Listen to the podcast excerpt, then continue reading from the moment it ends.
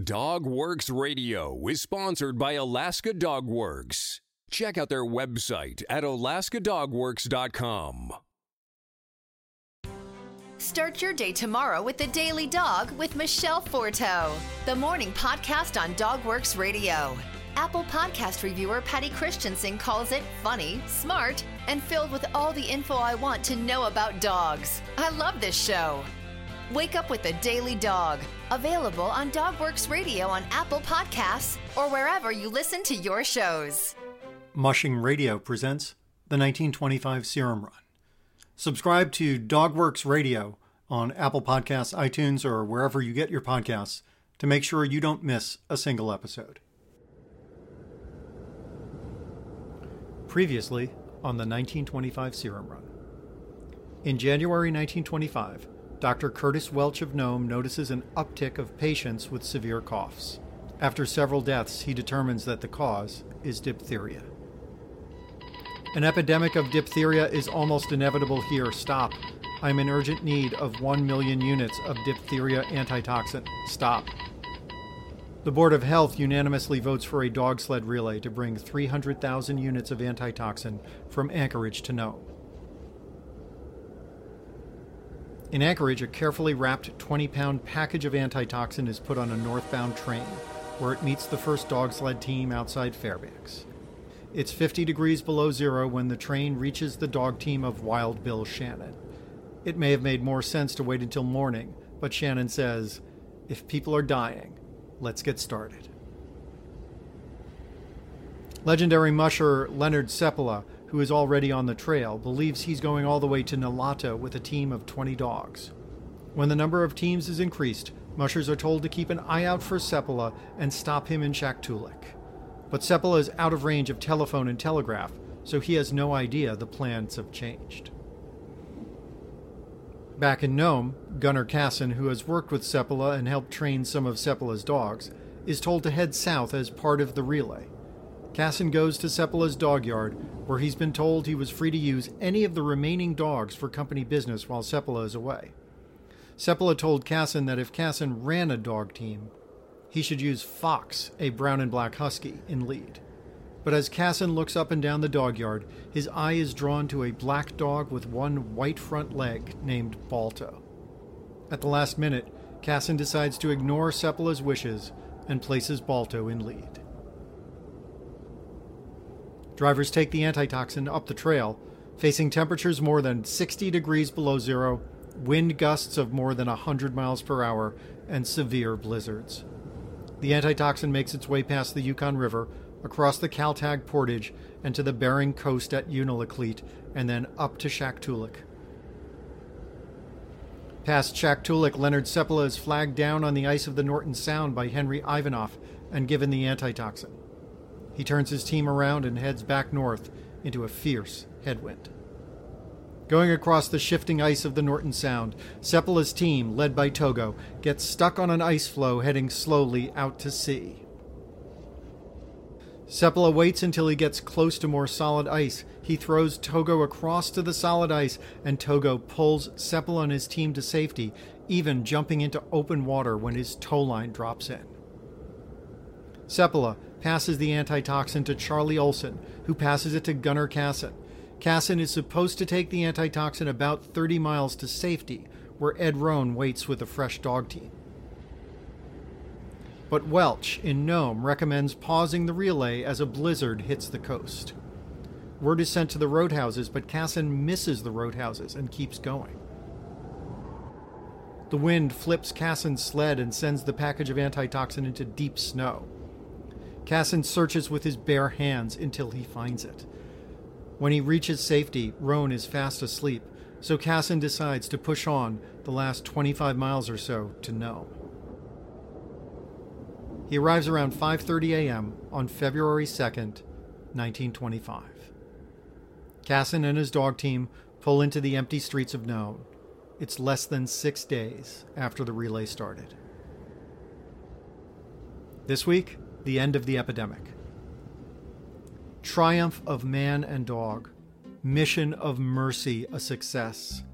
Dogs run through storm. remote seacoast village saved by hero dogs. Those were just some of the headlines in newspapers around the United States after Gunnar Kaasen delivered the 300,000 units of antitoxin. An editorial in the New York Sun said science made the antitoxin, but science and modern machines could not get it to know. That oldest of all motors, the heart, whose fuel is blood and whose spark is courage, wrote the Sun, never stalls. President Coolidge issued letters of commendation. Various lawmakers also honored the dog teams and their drivers. Pharmaceutical firm H.K. Mulford struck 20 gold medals, one for each relay driver. Governor Bone of Alaska kicked in a $25 bonus and a citation for each driver as well.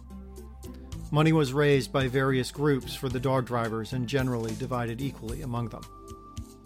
But before that, Kaasen's arrival was reenacted so it could be filmed, and the film, along with the first photos of Balto and Kaasen arriving in Nome, again from the reenactment, were put in a solid film canister. The film canister went by dog team led by John Hegnes south to the ice free ports it traveled there by steamship south, and then Hegnes threw it overboard in a sealed container, which was retrieved by the crew of a small boat and transferred to a seaplane where it could be flown to Seattle, where the photos were published in an evening edition of the Seattle Times in early February. Backing up just a little bit further. Shortly after 5:30 a.m. on February 2, 1925, Dr. Curtis Welch was awakened by a persistent knocking on his door. When he opened the door, there was Gunnar Kaasen, who handed him the fur and canvas wrapped package 20 pounds of antitoxin, now mostly frozen. But fortunately, the glass vials protected and not shattered. Outside, Kaasen's dog team was clearly exhausted. Curtis Welch and nurse Emily Morgan went to work immediately. Bringing the antitoxin to the worst cases, they were able to see nearly immediate improvements. The 300,000 units of antitoxin did not last long because when Kaasen arrived, there were 70 confirmed cases of diphtheria in Nome and the surrounding areas. Many additional people had also been exposed to the disease. The official death toll was five, but the real toll was likely much higher. It was Eskimo tradition at the time for families to just bury their children and locals believed many children had died and were buried without the parents bothering to make any official report. With so many cases of diphtheria, the initial shipment of antitoxin did not last long. Fortunately, an additional shipment of 1.1 million units of antitoxin had been brought to Seward, Alaska. It arrived on February 7, 1925, and then a second dog sled relay, using many of the same mushers from the first relay, again brought the antitoxin across Alaska to Nome.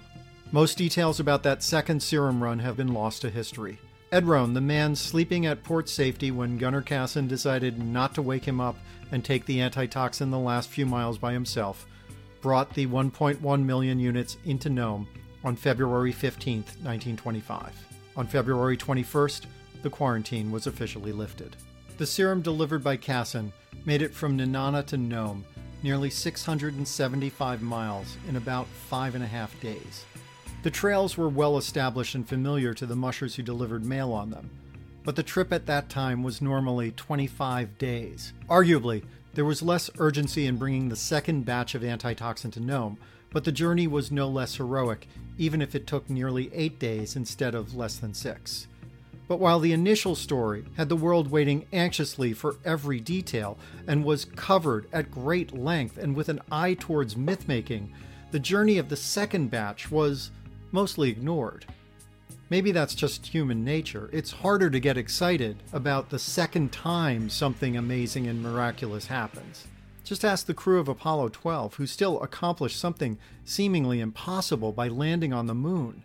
Except They did it after Neil Armstrong, and for that reason, not many people even remember who they were. When Wild Bill Shannon returned to Nenana, he had five dogs pulling his sled and four riding in the sled back. Three of those four died a few days later. Shannon told a reporter that he deserved no credit for his role in the serum run. The real heroes of that run, he said, were the dogs who did the work, the dogs who gave their lives on an errand of mercy. Those were not the only dog deaths. As we discussed earlier, two of Charlie Olson's dogs died from frozen groins. Even Leonard Seppala's dogs were not exempt from problems. On their way back to Nome, Seppala's team passed a nearby reindeer. Togo and another dog bolted and tore free from their harnesses to chase the reindeer, and this echoed Henry Ivanov's dogs chasing the reindeer and getting tangled up right outside of Shaktoolik, which is where they found Seppala. Togo trotted home to Nome a few days later. Sled dogs have a great sense of smell and direction and often will return home from many miles away, sometimes from several hundred miles away. Seppala would complain in later years that Togo was not given enough credit for what he did in the serum run. Too many people, especially those outside of Alaska, tend to focus all their praise and appreciation on Balto, often ignoring Togo and the other dogs altogether. The 1995 animated movie Balto didn't help matters since it implied that Balto had gone the entire length of the serum run, taking the serum to Nome on his own. Some argue that Kaasen knew this would happen and deliberately went on to Nome himself so that he could reap the benefits of fame. That statue in New York City's Central Park is Balto, not Togo. There's a tendency sometimes for those outside Alaska to see some of the things Alaskans do as overly heroic, overly mythical. Even though the modern Iditarod Trail is carefully groomed and broken ahead of the dog teams that rush to Nome in record time these days, going that far with a dog team is still miraculous and is still larger than life. Officially, the modern Iditarod does not specifically celebrate the 1925 Serum Run, but instead celebrates the general role of sled dogs in Alaska and Alaskan history. That's all well and good. But the 1925 Serum Run is such an important part of sled dog history and Alaskan history that it seems silly to ignore this. People often ask me why it is that I love sled racing and the Iditarod and the Yukon Quest. And there are two very simple reasons. The first is the dogs. If you've never had a chance to be behind a dog team,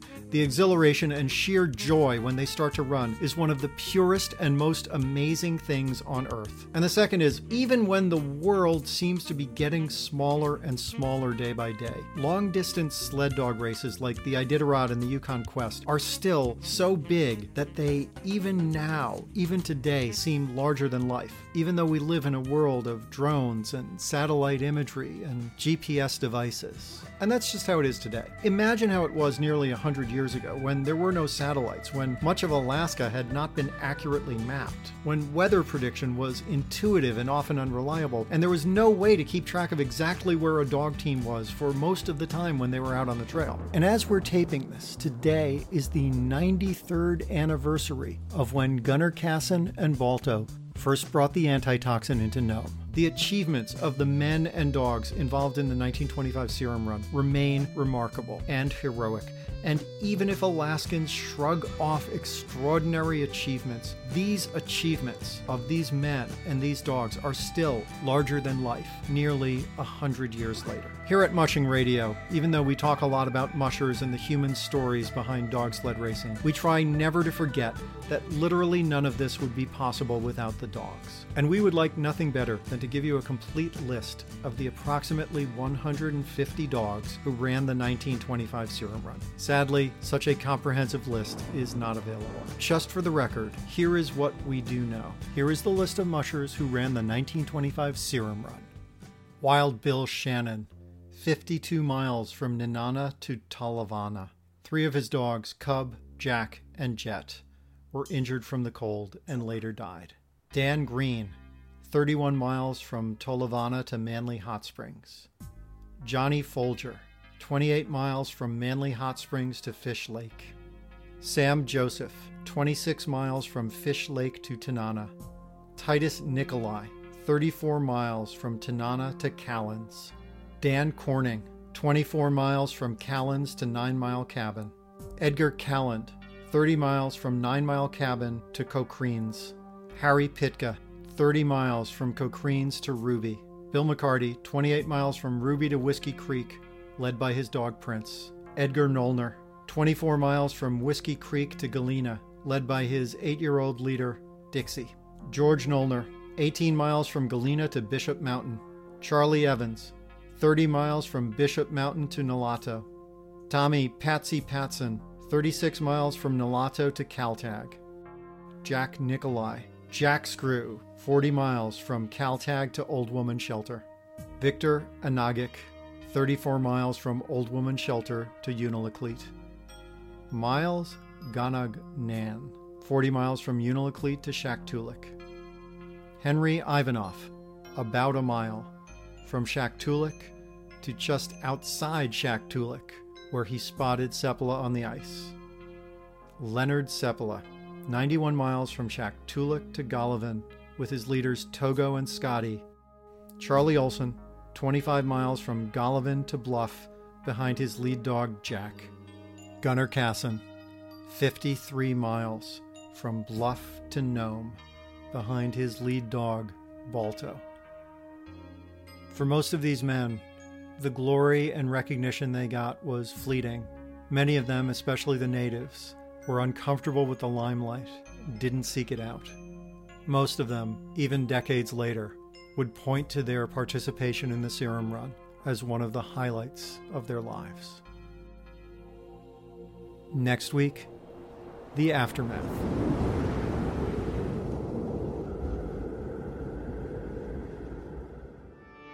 Did you know that Alaska Dog Works trains service dogs for those in need throughout North America?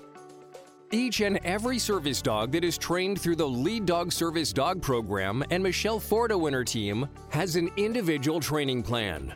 We train for autistic, mobility, psychiatric, and PTSD for our soldiers for service work. If you know of someone that may need a service dog, please take a moment and check out Alaska Dog Works on social media and at alaskadogworks.com.